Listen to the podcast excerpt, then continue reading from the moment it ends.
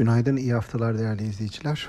Bayram öncesi kısa haftada BIST 100 endeksi yaklaşık %3.2 artışla 5750'nin üzerine çıkarak yeni bir kapanış rekoru kırdı. Ancak endeks dolar bazında 220 civarında yataya yakın seyirle yılbaşı zirvesinin yaklaşık %25 gerisinde bulunuyor. Geçtiğimiz hafta enerji, altın madenciliği, otomotiv ve teknoloji şirketleri öne çıkarken banka ve holding şirketlerinde daha sakin bir seyir gözlemledik. BIST'in kapalı olduğu geçtiğimiz haftanın ikinci yarısında yurt dışı piyasalar özellikle ABD borsaları ise yukarı seyrini sürdürdü.